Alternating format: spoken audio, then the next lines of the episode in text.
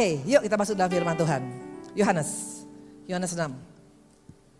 Yohanes 6, Yohanes 6 ayat 67 sampai dengan 71. Saya sampaikan ini tadi pagi dan saya sampaikan yang kedua dan saya sampaikan yang ketiga hari ini karena saya secara pribadi sangat diberkatin ya. Dapat semuanya? Yohanes 6 ayat 67 sampai dengan 71. Maka dat, maka kata Yesus kepada kedua belas muridnya, "Apakah kamu tidak mau pergi juga?" Jawab Simon Petrus kepadanya, "Tuhan, kepada siapakah kami akan pergi? Perkataanmu adalah perkataan hidup yang kekal dan kami telah percaya dan tahu bahwa engkau adalah yang kudus dari Allah. Ayat 70 dan 71. Jawab Yesus kepada mereka, bukankah aku sendiri yang telah memilih kamu di antara 12 ini? Namun seorang di antaramu adalah iblis. Yang dimaksudkannya ialah Yudas anak Simon Iskariot sebab dia yang akan menyerahkan Yesus. Dia seorang di antara kedua belas murid itu. Waktu kau baca ini, apa yang kita dapat? Ini nggak main-main loh, ini bukan gosip di gereja, ini bukan rumor. Ini fakta. Tuhan yang mengatakan satu di antara engkau adalah iblis. Ternyata iblis bukan ada di luar. Iblis bukan ada di tempat najis, iblis ada di gereja, iblis ada di CLCC, betul? Tapi bukan CLCC Bandung. CLCC di mana? Alaska, betul ya. Karena di sini semuanya orang baik-baik, betul? Ini CLCC Alaska, betul? Ini dikatakan Yudas adalah iblis yang ngomong ini Tuhan. Kalau ngomong Ibu Indri ini bisa ini penyebaran nama baik. Betul? Pencemaran nama baik. 310 betul? Ya, masuk 3 bulan 6 bulan. Betul? Ini Yesus yang berkata. Mungkin kau bilang Bu Indri mungkin waktu itu Tuhan keceplos atau mungkin keplitek mungkin lidahnya. Yuk kita buka satu lagi Markus. Markus 8 ayat 31 sampai dengan 33. Karena hari ini kita mau belajar tentang satu hal yang mungkin sama ini kurang kita perhatikan. Markus 8 ayat 31 sampai dengan 33. Kemudian mulailah Yesus mengajarkan pada mereka bahwa anak manusia harus menanggung banyak penderitaan dan ditolak oleh tua-tua, imam-imam kepala dan ahli-ahli Taurat. Lalu dibunuh dan bangkit sudah tiga hari. Hal itu dikatakannya dengan terus terang. Tapi Petrus menarik Yesus ke samping dan menegur dia. Maka berpalinglah Yesus dan sambil memandang murid-muridnya, ia memarahi Petrus. Katanya, enyahlah iblis. Sebab engkau bukan memikirkan apa yang dipikirkan Allah, melainkan apa yang dipikirkan manusia. Wow, sekali lagi. Tadi siapa yang dikatakan iblis? Yudas. Satu lagi siapa yang dikatakan iblis? Petrus. Ini bukan orang biasa-biasa loh. Ini orang yang sudah melayani Tuhan. Bahkan kalau kita tahu Petrus ini bukan main-main, ini wakil gembalanya Yesus. Artinya posisi pelayanannya luar biasa, rohaninya menurut kita luar biasa. Kalau soal pengikutan, 24 jam di udara sama Tuhan Yesus, betul? Tidur sama-sama, makan sama-sama, baca firman tiap pagi, bahkan ngafal semuanya. Kejar Pak Wahyu, hafal luar kepala, betul? Tapi Yesus mengatakan, iblis, Tuhan gak pernah salah kalau ngomong seperti ini pasti ada reasonnya. Yang pertanyaan, kok bisa? Kok bisa orang yang sudah ikut Tuhan, yang melayani Tuhan, yang rajin, yang ikut home dari Senin sampai Sabtu gak pernah berhenti? Iya, ini home di Alaska juga. Betul. Tiap hari ikut home. Biasanya home cuma seminggu sekali di CLCC. Ini tiap hari, pagi, siang, malam udah nongkrong, betul? Tapi dikatakan oleh Yesus, iblis. Kok bisa? Karena kalau ini bisa terjadi pada dua murid, ini bisa terjadi pada kita loh. Ingat, firman Tuhan itu bukan sejarah. Itu bisa menjadi satu nubuatan untuk setiap kita yang tidak menangkap hari ini, kita rugi sendiri. Yang menjadi pertanyaan kok bisa jawabannya sederhana. Buka Efesus, Efesus 4 ayat 27. Supaya jangan sampai kita termasuk golongan Petrus atau golongan Yudas di akhir zaman ini. Karena hanya ada dua golongan. Ya kita lihat. Efesus 4 ayat 27. Dan janganlah beri kesempatan kepada iblis. Jelas Waktu Petrus kasih kesempatan pada iblis, waktu Yudas kasih kesempatan pada iblis, maka akhirnya dia mengalami hal yang tidak baik. Padahal kalau pikir-pikir mereka ini adalah pelayan-pelayan Tuhan. Betul? Dari mana Yudas memberikan kesempatan pada iblis melalui pergaulannya? Mana buktinya pergaulan? Ayo kita lihat. Kita lihat Markus 14 ayat 10. Lalu pergilah Yudas Iskariot salah seorang dari kedua belas murid kepada imam-imam kepala dengan maksud untuk menyerahkan Yesus kepada mereka gak jadi jaminan jabatan seorang. Ini imam. Oh, imam, Bo, imam. Betul? Kalau zaman sekarang jadi pembicara gampang. Betul? Asal bisa bawa hot body kita aja bisa naik mimbar. Kalau zaman dulu jadi imam gak gampang loh. Itu harus keturunan Harun loh. Tapi dikatakan ini imam. Ini imam-imam memang ketemu dengan Yudas, tapi apa? Bukan untuk bawa firman, bukan untuk sharing tentang firman, tentang untuk bagaimana menyalibkan Tuhan. Ini pergaulan yang buruk, makanya gak heran area Yudas jatuh ke dalam dosa. Yang kedua dikatakan Petrus, dari mana Petrus bisa jatuh? Celah apa yang diberikan dari pikiran? Karena dikatakan oleh Yesus apa yang kau pikirkan tidak sama dengan dipikirkan oleh Tuhan. Orang yang suka ragu-ragu, orang yang suka bimbang, orang yang suka takut, orang yang suka gelisah, orang yang suka khawatir. Itu celah buat si jahat. Engkau boleh ada di tempat ini setiap minggu, tapi kalau pikiranmu terus negatif, tidak akan pernah mengalami perkara yang luar biasa. Makanya iblis nggak takut dengan orang Kristen yang beribadah, karena iblis juga ada di gereja. Ada iblis gak di sini? Coba lihat kanan kiri, ada iblis gak di sini? Ada. Kalau engkau baca Ayub 1 ayat 2, Ayub 1 ayat 6, Ayub 2 ayat 3 atau lupa saya, nanti boleh buka Ayub. Itu dikatakan waktu anak-anak Tuhan menghadap kepada Tuhan. Ada iblis loh, betul? Jadi iblis itu bukan hanya ada tempat-tempat najis, di sini juga ada. Dan ini fakta tadi dikatakan siapa? Tuhan langsung terang-terangan, Tuhan tuh gak pakai pakai sungkan-sungkan orangnya. Dikatakan sama Petrus sama kepada Yudas. Kenapa bisa? Karena berikan celah. Ini jadi pertanyaan. Kok bisa ya?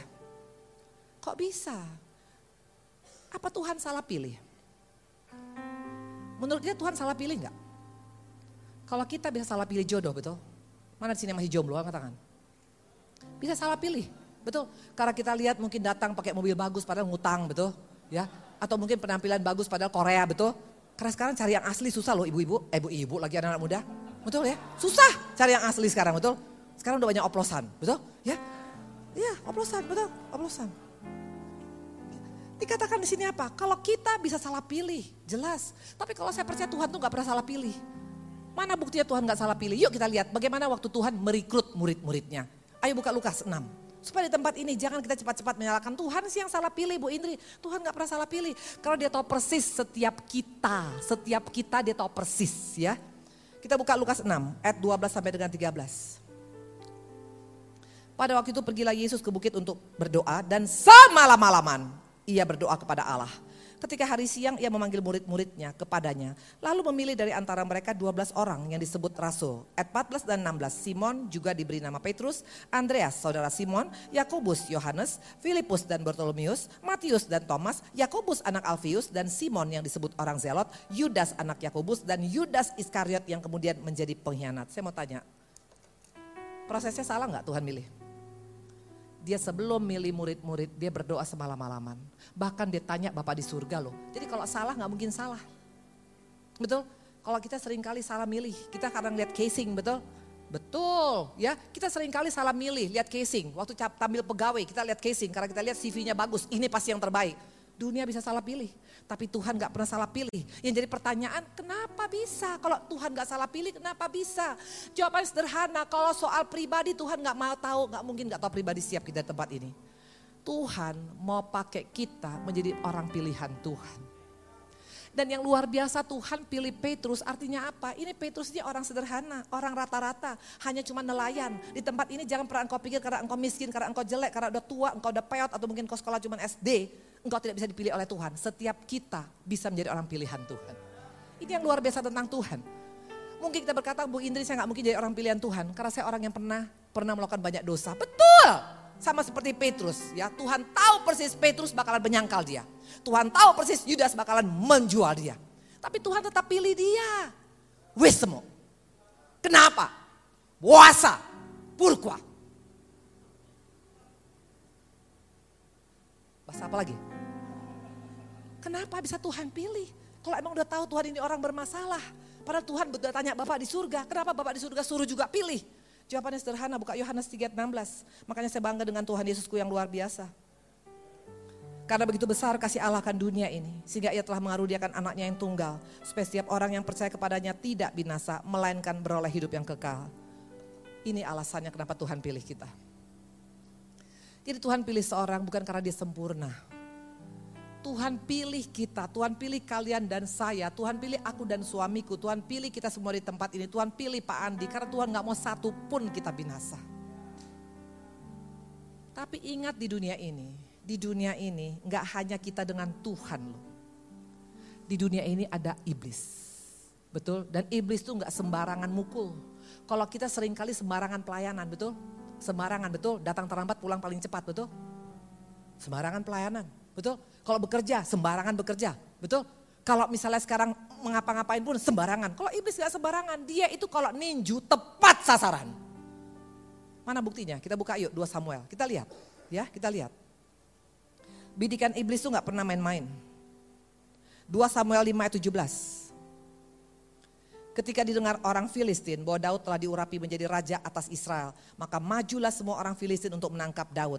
Tapi Daud mendengar hal itu lalu ia pergi ke kubu pertahanan. Saya mau tanya, waktu Daud belum diurapi oleh Samuel, ada Filistin nggak ganggu? Enggak tuh, betul? Waktu kita menjadi pribadi yang biasa-biasa, jemaat yang biasa-biasa, hamba Tuhan yang biasa-biasa, pengusaha yang biasa-biasa, iblis nggak ganggu kita. Tapi waktu didengar oleh Filistin bahwa Daud mau diurapi dan menjadi raja. Iblis gini, Bo. Makanya dia kirim Filistin kepada Daud. Setiap kita pasti punya Filistin di tempat ini kalau engkau menjadi orang pilihan Tuhan.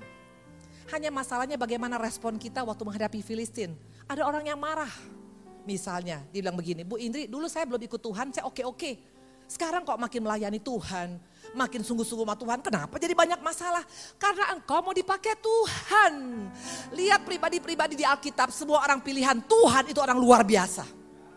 Tapi saya mau tanya, apa mereka mulus jalannya? Enggak ada yang mulus.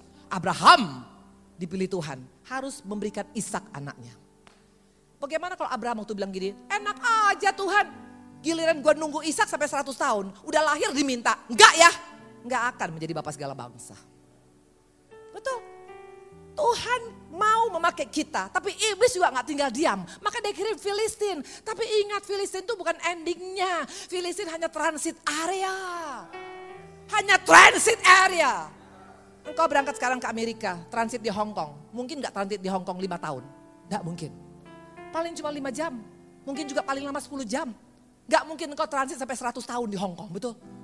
Kita akan sampai kepada destination kita yaitu apa? Tanah perjanjian. Tapi memang ada Filistin yang iblis datangkan untuk menggoyangkan kita. Kalau engkau meresponi dengan salah, maka engkau tidak akan pernah jadi orang pilihan Tuhan. Makanya hidupnya datar. Dari dulu sekarang sampai selama-lamanya datar. Betul? Orang udah naik ke gunung, dia masih datar. Tuhan Yesus tidak berubah. Kita juga, saya, saya tidak berubah. Tidak berubah. Dari dulu tukang utang sampai sekarang tukang utang, betul? Gak berubah. Padahal sudah pelayanan seribu tahun. Seribu tahun, Bok. Kalah sama Yerusalem, seribu tahun. Tapi gak mengalami perubahan. Anak-anak muda tempat ini, kalau engkau jadi anak muda yang rata-rata, kesian deh lu. Tokoh-tokoh di Alkitab itu anak mudanya semua luar biasa. Siapa? Daud itu anak muda, dipakai Tuhan mulai dari umur 17 tahun loh. Yusuf, anak muda luar biasa. Betul? Nah kalau di sini anak muda yang memble, bertobatlah engkau. Toel kanan kiri, bilang lu jangan memble, jadi anak muda bilang, ayo. Ayo! Loh, toel, toel, toel gini. Karena Tuhan mau jadikan kita orang pilihan dia. Tapi memang ada Filistin. Seringkali kita nggak siap dengan Filistin. Apa tuh Filistin? Mungkin engkau dihianati mungkin engkau ditipu, mungkin engkau punya penyakit, mungkin engkau punya ekonomi hancur. Itu Filistin. Siapa bilang ibu ini gak ngalami Filistin? Ops, yes. Ini aku dengan suamiku dari sini. Kami ngalamin Filistin cukup luar biasa. Saya hanya kasih satu aja ya. Kalau dikasih tahu semua Filistin yang kami alamin, itu panjang dan tiga hari tiga malam. Waktu saya sakit, itu saya sakit sampai saya udah hampir-hampir mati loh. Ya, ternyata rupanya ada masalah. Makanya anak-anak muda tempat ini Tahu yang namanya buang angin? Itu anugerah Tuhan. Jadi kalau engkau mau buang angin, buang angin lah di mana pun engkau diberikan Tuhan tempat. Betul. Saya paling suka buang angin tuh di supermarket. Jadi pas lagi jalan beli apel, brot. Habis belanja, brot. Eh itu anugerah Tuhan. Aku gak bisa buang angin waktu itu, tahun 1997. Rupanya kenapa? Karena usus saya lengket. Dan kata dokter, itu perut saya sudah sebesar ini. Tidak bisa makan, tidak bisa minum. Dan itu sudah dalam keadaan sangat tidak baik ada dokter di Indonesia mengatakan ini dioperasi. Ada kurang lebih timnya, atau saya lupa, ada tujuh atau sembilan. Pokoknya mengatakan harus operasi. Keluarga saya datang, waktu saya dengan Pak Ari, Pak Ari juga sedih lah ngeliat keadaan saya seperti itu. Itu pokoknya aku udah betul-betul berdiri pun udah gak bisa karena sakitnya luar biasa. Keluarga saya bilang apa? Minimal kalau si Indri mau mati ya jangan mati di Indonesia lah. Betul? Minimal matinya di Singapura, keren, keluar dari SQ, betul? Gila abis ya. Akhirnya memang saya diberangkatkan sama keluarga ke Singapura dan sembuh. Tapi gak dikasih duit. Bayangkan, apa itu Filistin? Yes, Filistin. Tapi jangan marah. Karena ada kalahin Tuhan izinkan keluargamu. Orang-orang yang dekat dengan engkau. Atau orang kau percayakan, bisa mengecewakan, bisa. Tapi waktu engkau meresponi dengan benar Filistin, tinggal tunggu waktunya, destinationnya akan terjadi. Dikatakan tadi, waktu Filistin mendengar, waktu iblis mendengar bahwa Daud mau dipromosikan. Iblis tuh networkingnya gila abis. Nggak main-main, saya nggak tahu. Dia pakai dia pakai pakai pakai pakai provider apa? Dia gila banget. Baru kita baru mikir aja udah tahu loh. Makanya kalau kita tempat ini nggak siap untuk jadi orang pilihan Tuhan, jangan pernah katakan Tuhan pakailah hidupku. Aku mau menjadi alat. Tapi giliran dia dikirim Filistin marah sama Tuhan. Nggak bisa, paketnya itu komplit, itu paketnya nempel, itu paketnya kesatuan. Mau menjadi orang pilihan Tuhan, siap untuk menghadapi Filistin. Yes, itu dia. Yang jadi pertanyaan sekarang. Yang menjadi pertanyaan sekarang.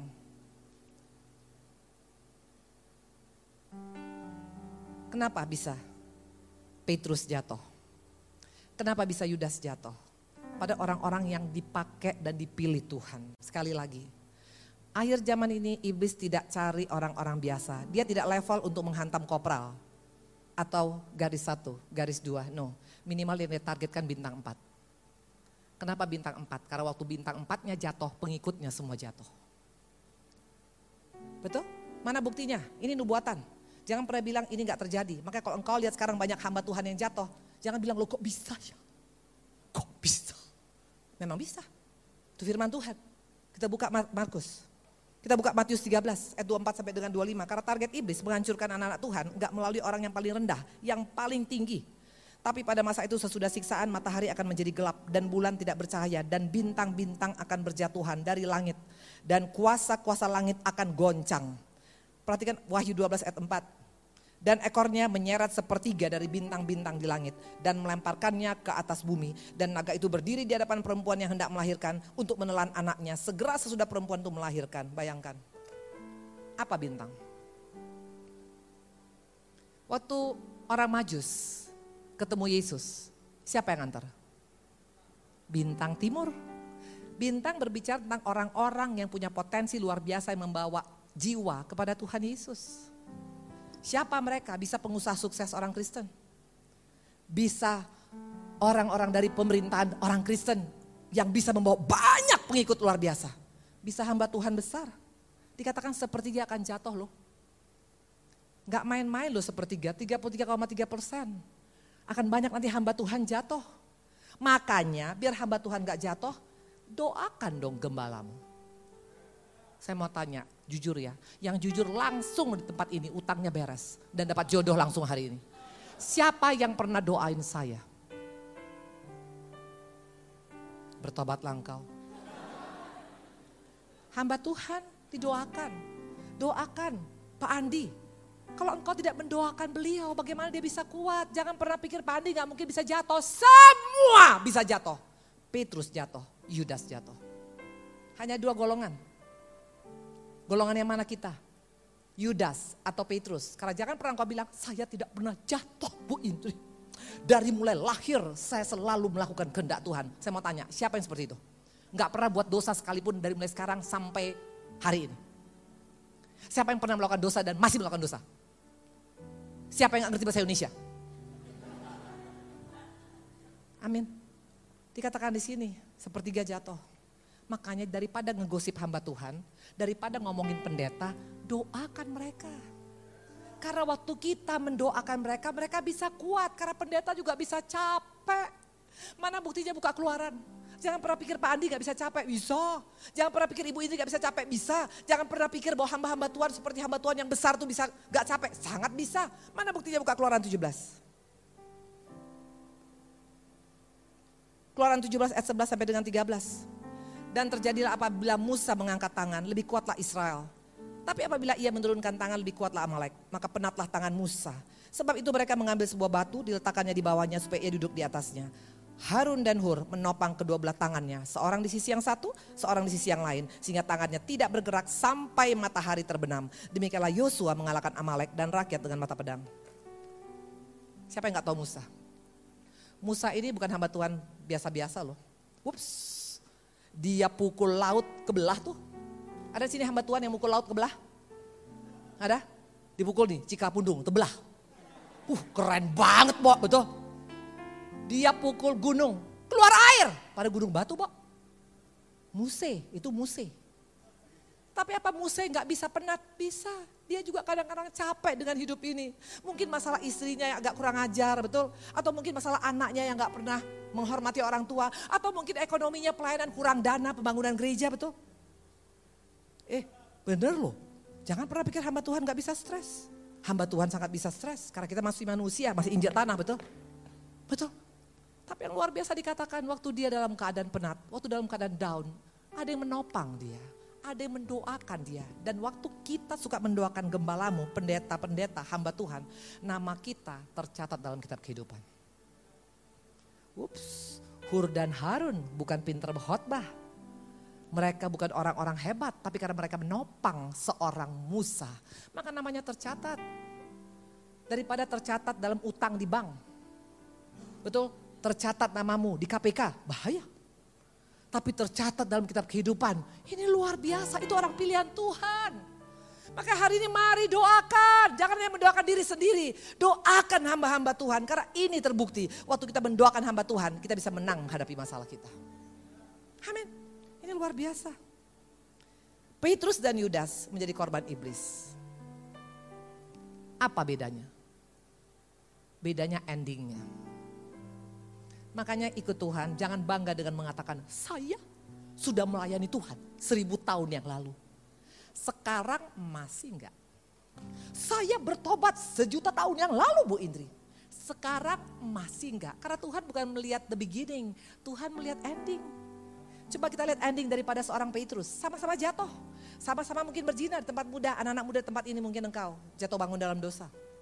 Betul? Engkau mungkin jatuh bangun dalam dosa suka nonton VCD porno, betul? Ada yang suka nonton VCD porno di sini? Karena mukanya kelihatan porno. Enggak bisa dibohongin, betul? Atau mungkin engkau suka bohongin orang, sansipa, betul? Pinjem gak bayar-bayar, betul? Pasti tagi marah-marah, betul? Di sini nggak ada. Percayalah, di sini nggak ada. Yang ada di mana? Alaska, betul. Dikatakan di sini. Endingnya berbeda. Coba kita lihat ending daripada seorang Petrus. Matius 26 ayat 69 sama-sama jatuh, sama-sama hamba Tuhan, betul? Sama-sama kasih celah. Yang membedakannya adalah endingnya. Ayo kita lihat, Matius 26 ayat 69. Sementara itu Petrus duduk di luar halaman. Maka datanglah seorang hamba perempuan kepadanya katanya engkau juga selalu bersama-sama dengan Yesus orang Galilea. Tapi ia menyangkal di depan semua orang. Katanya aku tidak tahu apa yang kau maksud. Ketika ia pergi ke pintu gerbang, seorang hamba lain melihat dia dan berkata pada orang yang ada di situ. Orang ini bersama-sama dengan Yesus orang Nazaret. Ia menyangkal pula dengan bersumpah aku tidak kenal orang itu. Tidak lama kemudian orang-orang ada di situ datang pada Petrus dan berkata pasti engkau juga salah seorang dari mereka itu nyata dari bahasamu. Maka mulailah Petrus mengutuk dan bersumpah aku tidak kenal Kenal orang ini. Dan pada saat itu berkokoklah ayam, maka teringatlah Petrus akan apa yang dikatakan Yesus. Sebelum ayam berkokok, engkau telah menyangkal aku tiga kali. Lalu ia pergi keluar dan menangis dengan sedihnya. Petrus bertobat melalui ayam jago. Betul? Siapa yang gak tahu Petrus hamba Tuhan besar? Kalau hitungan kita, kalau hamba Tuhan besar harusnya yang negor hamba Tuhan besar juga betul? Itu ya kalau dunia punya pola pikir. Tapi Petrus ditegur oleh ayam jago loh. Ini wakil gembalanya Tuhan Yesus langsung. Dia nggak bilang, eh ayam kurang ajar loh, gue sate gue bawa ke Maulana Yusuf, betul? Karena aku suka sate Maulana Yusuf, enak soalnya. Ada yang mau traktir saya boleh kirim ke rumah saya, betul? Ya, Nggak dia bilang begitu. Gak ada masalah yang mau negor dia siapa pun. Ini sikap hati yang benar. Ini yang membuat akhirnya endingnya Petrus luar biasa. Mana buktinya buka kisah 5. Ini luar biasa. Kisah 5 ayat 15. Daripada orang yang jatuh bangun dalam dosa. Yang buat dosa berkali-kali. Tapi yang meresponi Tuhan dengan benar. Melalui hamba Tuhan yang sederhana. Kisah 5 ayat 15. Bahkan mereka membawa orang-orang sakit keluar ke jalan raya dan membaringkannya di atas balai-balai dan tilam. Supaya apabila Petrus lewat, setidak-tidaknya bayangannya mengenai salah seorang dari mereka. Tidak main-main. Si penyangkal. Nyangkalnya tidak main-main loh. Sampai ngutuki Tuhan loh. Kalau orang ngutukin mungkin gak bilang gini, ah enggak, ah Tuhan Yesus baik. Ya, mungkin kan. Sumpah, sumpah. Mati aku, mati. Gak sudi ya, gak sudi. Betul? Mungkin begitu. Dan dia menyangkal Tuhan gak sampai 24 jam loh. Gile habis. Orang kok nyangkal misalnya 100 tahun kemudian, betul? Ini gak sampai 24 jam dia sangkal Tuhan luar biasa. Tapi dikatakan waktu dia meresponi dengan benar. Dia tidak marah waktu ayam jago menegur dia. Dia gak ada masalah waktu hamba Tuhan yang sederhana yang mengingatkan dia. Akhirnya apa? Sekali ngomong 3000 orang bertobat. Sekali ngomong tuh, ngomongnya hanya gini. Hah, pak, langsung bertobat semua. Hahaha, Gila habis.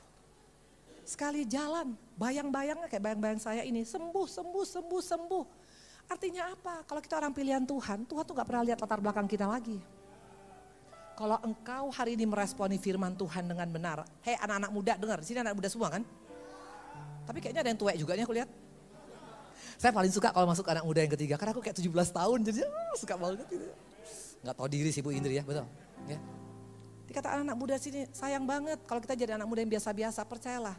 Tuhan tuh gak pernah ngeliat muda atau tua, tapi Tuhan mau pakai kita dari mulai kandungan ibu kita loh. Caranya bagaimana? Responi mungkin dia hamba Tuhan sederhana. Saya bertobat dari hamba Tuhan sederhana. Pak Ari juga bertobat dari hamba Tuhan sederhana. Bukan, Pak Ari, kalau saya beda-beda kami caranya. Saya bertobat dari hamba Tuhan sederhana. Rumahnya pun di gang. Mobil pun gak punya. Rumah pun gak punya. Pelayanan pun sangat sederhana. Pelayanan di penjara. Jemaatnya paling cuma 10 orang, 20 orang. Jangan tergantung mesti hamba Tuhan besar baru membuat engkau membuka hati. Mau dia hamba Tuhan sederhana, orang kampung sekalipun buka hatimu. Maka engkau akan melihat yang luar biasa akan terjadi. Petrus tidak bikin harus level sama gua. Seringkali kadang-kadang kita hanya mau ditegur oleh orang-orang di atas level kita. Nggak akan membuat kita menjadi pribadi yang dipilih oleh Tuhan. Betul? Tuhan kita itu inovatif banget. Yesus kita itu kreatifnya luar biasa. Tuhan menegur Petrus itu melalui ayam jago betul. Gak diperhitungkan. Selevel dengan Petrus minimal harusnya yang menegur itu harusnya orang-orang yang hebat betul. Betul? Tapi ayam jago Itulah cara Tuhan yang luar biasa. Saya kasih kesaksian sedikit. Di sini kebetulan Pak Ari ada. Saya juga terima kasih sama Tuhan Yesus. Suami saya baru nyampe dari Cirebon. Itu dalam keadaan baru siap, itu lumayan lo jauh. Tadi katanya macet luar biasa. Tapi karena betul-betul kita cinta sama Tuhan, langsung berangkat ke sini. Thank you sayang. Iya dong. Lo boleh dong sama suami sendiri, jangan sama suami orang betul. Jangan, betul. Ya. Saya rasa kalian cukup kenal. Mungkin ada yang kenal Pak Ari. Ups, Pak Ari itu luar biasa. Kalau, kalau Petrus menyangkal tiga kali, saya dan Pak Ari menyangkal Tuhan itu beratus kali, beribu kali. Hanya cara saya bertobat dengan Pak Ari berbeda, karena Tuhan kita kreatif. Kalau saya bertobat waktu anak saya dikatakan lahir bisa nggak normal lahirnya, di sana aku bertobat. Tapi kalau Pak Ari ini paketnya luar biasa. Kalau dulu cari Pak Ari gampang, cuma dua tempat. Ya Pak ya, nggak apa-apa ya Pak saya bilang. Ya, fakta menyatakan, kalau nggak di rumah sakit di kantor polisi, Bo. Itulah suamiku. Huh. Koma, bukannya bertobat, habis koma makin antik luar biasa. Waktu belajar di suka miskin, itu pun luar biasa antiknya. Enggak tuh bertobat melalui apa pun yang dialaminya. Tahu pertobatannya di mana? Hanya melalui SMS firman Tuhan dari provider. Waktu itu Pak Ari pulang dari diskotik karena suamiku paling hobi pergi ke diskotik, betul. Cewek-cewek, betul. Kalau sekarang nggak lagi apa? I love you. ya harus harus begitu ya. Siapa yang menikah sini? Ada yang udah menikah sini? Kalau engkau lagi di mimbar gitu, dikit-dikit mas suami, I love you, wah gitu itu. Enggak salah itu, betul? Itu anggur manis. Kalau suami saya dulu, pas pulang, baru pulang dari pagi dari dari gak tahu dari mana. Terus dia bilang ini, in, in, in, kamu tau gak, saya dapat firman Tuhan loh. Aku kaget, loh kok bisa dapat firman Tuhan? Terus ditanya Pak Ari, kamu dapat? Kenapa aku gak dapat ya? Ih, aku kan tersinggung, betul? Kan saya pendeta hamba Tuhan. Kok aku gak dapat firman? Kenapa suamiku dapat firman yang kerjanya ke diskotik tiap hari, betul? Besok dikirim lagi, lu saja dikirim lagi. Saya makin gak enak loh, kenapa aku gak dikirim? Sampai satu saat Pak Ari bilang gini, sudah hampir berminggu-minggu, In, ini gak benar. Kenapa gak benar? Firmannya sama lagi, sama lagi besoknya. Dan uang saya, pulsanya habis. Memang kesannya gila abis ini orang, betul? Betul, motivasinya betul, gak benar itu orang. Tapi yang luar biasa, waktu suami saya dikirim firman, itu dia mulai tersentuh. Sehari, dua hari masih tetap sama. Masih minum, masih mabok, masih semuanya. Akhir makin lama, makin lama mulai terasa di sini gak enak. Masa sih gua sekarang dapat, akhirnya Pak, akhirnya Pak Ari ngirim firman sendiri. Karena waktu dilihat itu provider ngabisin pulsa, dia kirim firman sendiri. Dia sendiri nggak nyangka dia bisa kirim. Dia kirim ke anak kami, dia kirim ke teman-temannya. Dan yang luar biasa, awalnya waktu ngirim itu hanya sekedar ngirim. Tapi mulai roh kudus bekerja. Yang tadinya tukang mabuk, mulai berkurang mabuknya sepertiga, betul? Yang dulunya ngerokok, mulai nggak ngerokok. Yang dulunya pergi ke diskotik, mulai nggak pergi lagi. Yang tadinya suka suka ribut, mulai nggak ribut lagi. Kok bisa berubah? Very simple. Waktu engkau dan saya meresponi firman, mau dari provider sekalipun, mau dari ayam jago sekalipun, maka Tuhan akan mengubahkan engkau luar biasa. Kalau dulu jam 5 pagi, terus terang, aduh makanya kalau kalian cari jodoh betul-betul ya, kalau bisa jangan satu hari satu malam doanya ya, 100 tahun berdoanya, betul. Ya biar nggak salah ya. Kalau dulu Pak Ari itu bisa pulang nggak pagi, tiga hari, empat hari, kadang-kadang pulang tuh jam 5 pagi. Kalau sekarang jam 5 pagi, jam 5 pagi setiap pagi loh. Itu sudah mulai nyiapin firman, mulai masuk dalam penjembahan. Itu luar biasa. Dan kemarin mereka buka yang namanya Harley Davidson Ministry. Nggak masuk akal lah orang Harley itu mau ada ministry, ibadah ngangkat tangan semuanya. Haleluya. Tapi sekarang bisa kenapa diubahkan? Perhatikan, kalau kita orang filis, kita orang pilihan Tuhan, waktu engkau meresponi dengan benar, Tuhan lupakan semua masa lalu. Sikap kita menentukan perubahan hidup kita. Dikatakan Petrus jatuh, jatuh. Ibu Indri pernah jatuh, jatuh. Pak Ari pernah jatuh, jatuh. Berulang-ulang, yes. Tapi waktu engkau meresponi, ini luar biasa. Coba kita bandingkan dengan respon daripada Yudas. Yuk kita bandingkan. Karena hanya ada dua pilihan. Yuk kita buka bagaimana Yudas meresponin. Kita buka Matius. Matius 26 ayat 23 sampai dengan 25. Ia menjawab, dia yang bersama-sama dengan aku mencelupkan tangan ke dalam pinggan ini. Ini yang ngomong Yesus ya. Dia yang akan menyerahkan aku. Anak manusia memang akan pergi sesuai dengan yang ada tertulis tentang dia. Akan tetapi celakalah orang yang olehnya anak manusia diserahkan. Adalah lebih baik bagi orang itu sekiranya ia tidak dilahirkan. Yudas yang hendak menyerahkan dia menjawab katanya, bukan aku rabi. Kata Yesus kepada yang engkau telah mengatakannya. Ini jelas. Bayangkan, yang khotbah langsung Yesus loh. Yang khotbah langsung di sini Yesus loh. Tapi kita nggak respon. Sementara yang khotbah langsung di sini adalah ayam jago. Tapi anak muda di sana respon. Lihat efeknya. Kalau engkau baca di kisah Rasul, matinya seorang Yudas, ususnya semua keluar. Ini yang dikatakan dimulai dengan roh, diakhiri dengan daging. Bagaimana dengan kita? Tuhan spesial loh ngomong sama Yudas. Tapi Yudas pin-pin-bo. Sementara Tuhan hanya kirim ayam jago. Tapi Petrus reaksinya luar biasa. Yang membedakannya adalah sikap hati kita pada pagi, pada sore hari ini. Engkau dan saya boleh jatuh berulang-ulang. Buat Tuhan it's okay, manusiawi. Tapi apa mau terus jatuh berulang-ulang? Ayo bangun dong, angkat dong tilamnya, berjalan dong. Itu yang membuat kita akan mengalami perkara besar. Karena setiap kita adalah orang pilihan Tuhan. Anak-anak muda tempat ini engkau dan saya adalah orang-orang pilihan Tuhan. Hanya kalau kita meresponi dengan salah, kita bisa mengalami seperti Yudas. Usus kita semua keluar. Akhirnya hidup yang sangat mengerikan. Ini jadi pertanyaan. Ini jadi pertanyaan. Kenapa Yudas bisa tetap seperti ini? Padahal udah kurang apa Tuhan kasih kesempatan.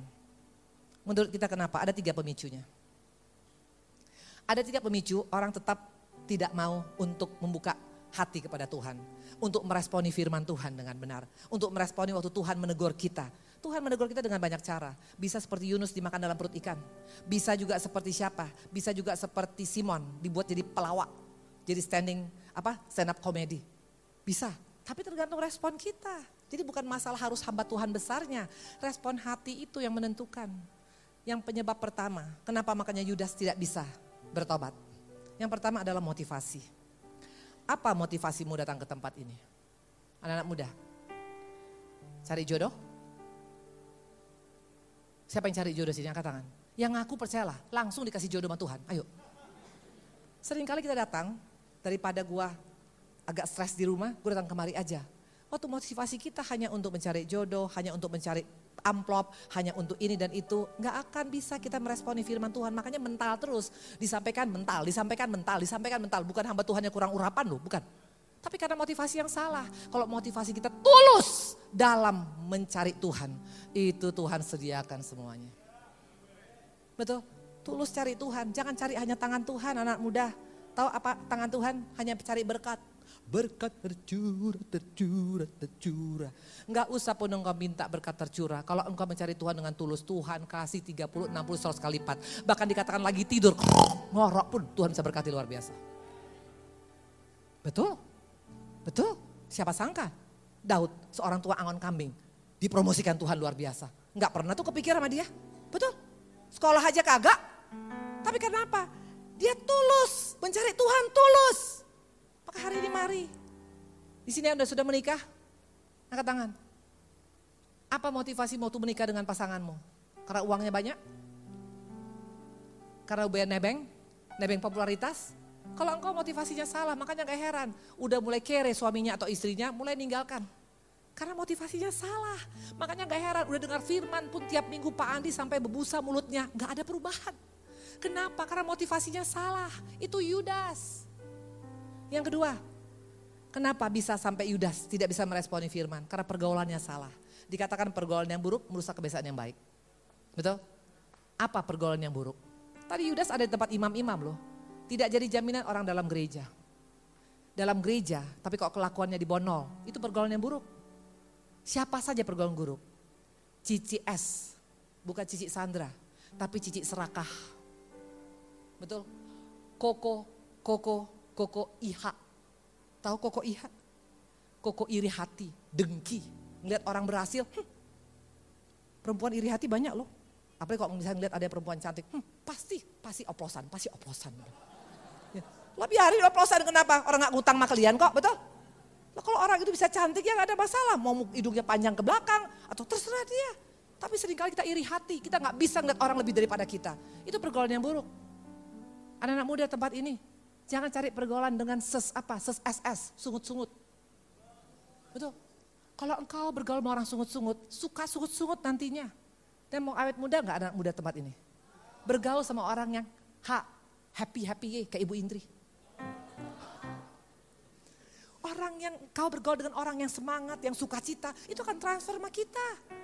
Hati-hati dalam pergaulan, makanya luar biasa di tempat ini ada home. Tepuk tangan dong. Wow. Siapa di sini yang sudah masuk home? Angkat tangan. Siapa di sini yang belum masuk home? Angkat tangan. Siapa yang ngajak berantem sama saya? Angkat tangan. Engkau tidak akan kuat. Engkau tidak akan kuat kalau engkau tidak punya pergaulan yang baik. Karena kalau engkau tidak bergaul dengan orang-orang yang betul-betul mengandalkan Tuhan, yang sayang sama Tuhan, kita akan bergaul dengan keluarga si jahat. Gak ada pilihan, karena manusia suka bersosialisasi. Tidak mungkin manusia seorang diri, tidak baik kalau manusia seorang diri. Itu karena firman Tuhan. Cari komunitas. Yudas komunitasnya salah, makanya jebol. Betul? Ayo, cari. Saya bersyukur punya komunitas saya, namanya Sungai Sukacita Ministry. Saya ada punya di Medan, ada di Bandung, ada di Surabaya. Kalau ngelihat masalah keluarga saya di Medan, waduh itu capek deh sampai sekarang. Memang saya di Medan itu capek deh pagi, tapi malam saya menyembah dengan komunitas saya. Minimal kalau ada dosa, dosanya setengah-setengah lah. 50%, 50% betul. Tapi coba kalau engkau sekarang hanya cuma mikirin masalah dunia ini aja dari pagi sampai malam. Jebol. Halo? Halo? Cari komunitas yang suka senyum. Biar kita suka senyum. Coba senyum dulu senyum. Betul? Beda. Dan yang ketiga kenapa Yudas masih mengeraskan hati. Karena memang karakternya suka ngeles. Orang tukang ngeles sampai kapan pun tidak akan bisa meresponi firman dengan benar. Selalu cari kambing hitam. Dulu saya orangnya tukang ngeles. Saya banyak berubah. Suami saya yang mendidik saya. Roh Kudus pakai suami saya untuk negara. Gak usah malu. Makin engkau ngeles, makin gak ngalamin perkara besar. Tuhan gak akan pernah pakai orang-orang pilihan yang tukang ngeles. Gak mungkin. Kayak Daud tuh belajar. Waktu Nathan mengatakan, engkaulah itu yang membunuh Uria. Yang mem, mem, apa tuh namanya berzina dengan istri orang lain. Aku itu Tuhan, ampuni. Makanya Tuhan pakai dia luar biasa. Jangan seperti Adam dan Hawa, tukang ngeles, betul? Bilang makanan kiri, lu jangan ngeles lagi dong, bilang ayo. Ayo bilang. Loh, ayo bilang. Ayo bilang. Hari ini mari kita koreksi diri kita. Setiap kita adalah orang pilihan Tuhan. Untuk jadi orang pilihan Tuhan, iblis tidak tinggal diam. Dia kirim Filistin pada kita. Filistin bisa berusaha, berupa rumah tangga yang hancur, anak-anak yang nakal, ekonomi yang susah, papa mama yang gak peduli, kesehatan, itu semua Filistin. Tapi percayalah, Filistin itu hanya sekedar transit area. Destinasi kita adalah per, tanah perjanjian, Kanaan, janji Tuhan. Untuk kita bisa meresponi bagaimana? Hanya ada dua pilihan, Yudas atau Petrus. Petrus dia mau ditegur oleh keadaan yang paling sepele sekalipun. Tapi Yudas udah Tuhan Yesus ngomong langsung pun tidak ada respon. Akhirnya endingnya yang menentukan. Hari ini mari kita koreksi. Kalau engkau dan saya mau menjadi orang pribadi-pribadi, menjadi orang pilihan Tuhan. Ayo, kalau mungkin selama ini kau jatuh bangun dalam dosa, jina, selingkuh, narkoba atau apa pun hari ini. Katakan Tuhan, aku mau bangkit Tuhan, aku mau bangkit Tuhan. Buka hati kita. Karena saya percaya setiap kita mendapat potensi yang sama. Tuhan tetap sayang sama kita dan Tuhan mau kita tidak binasa satupun.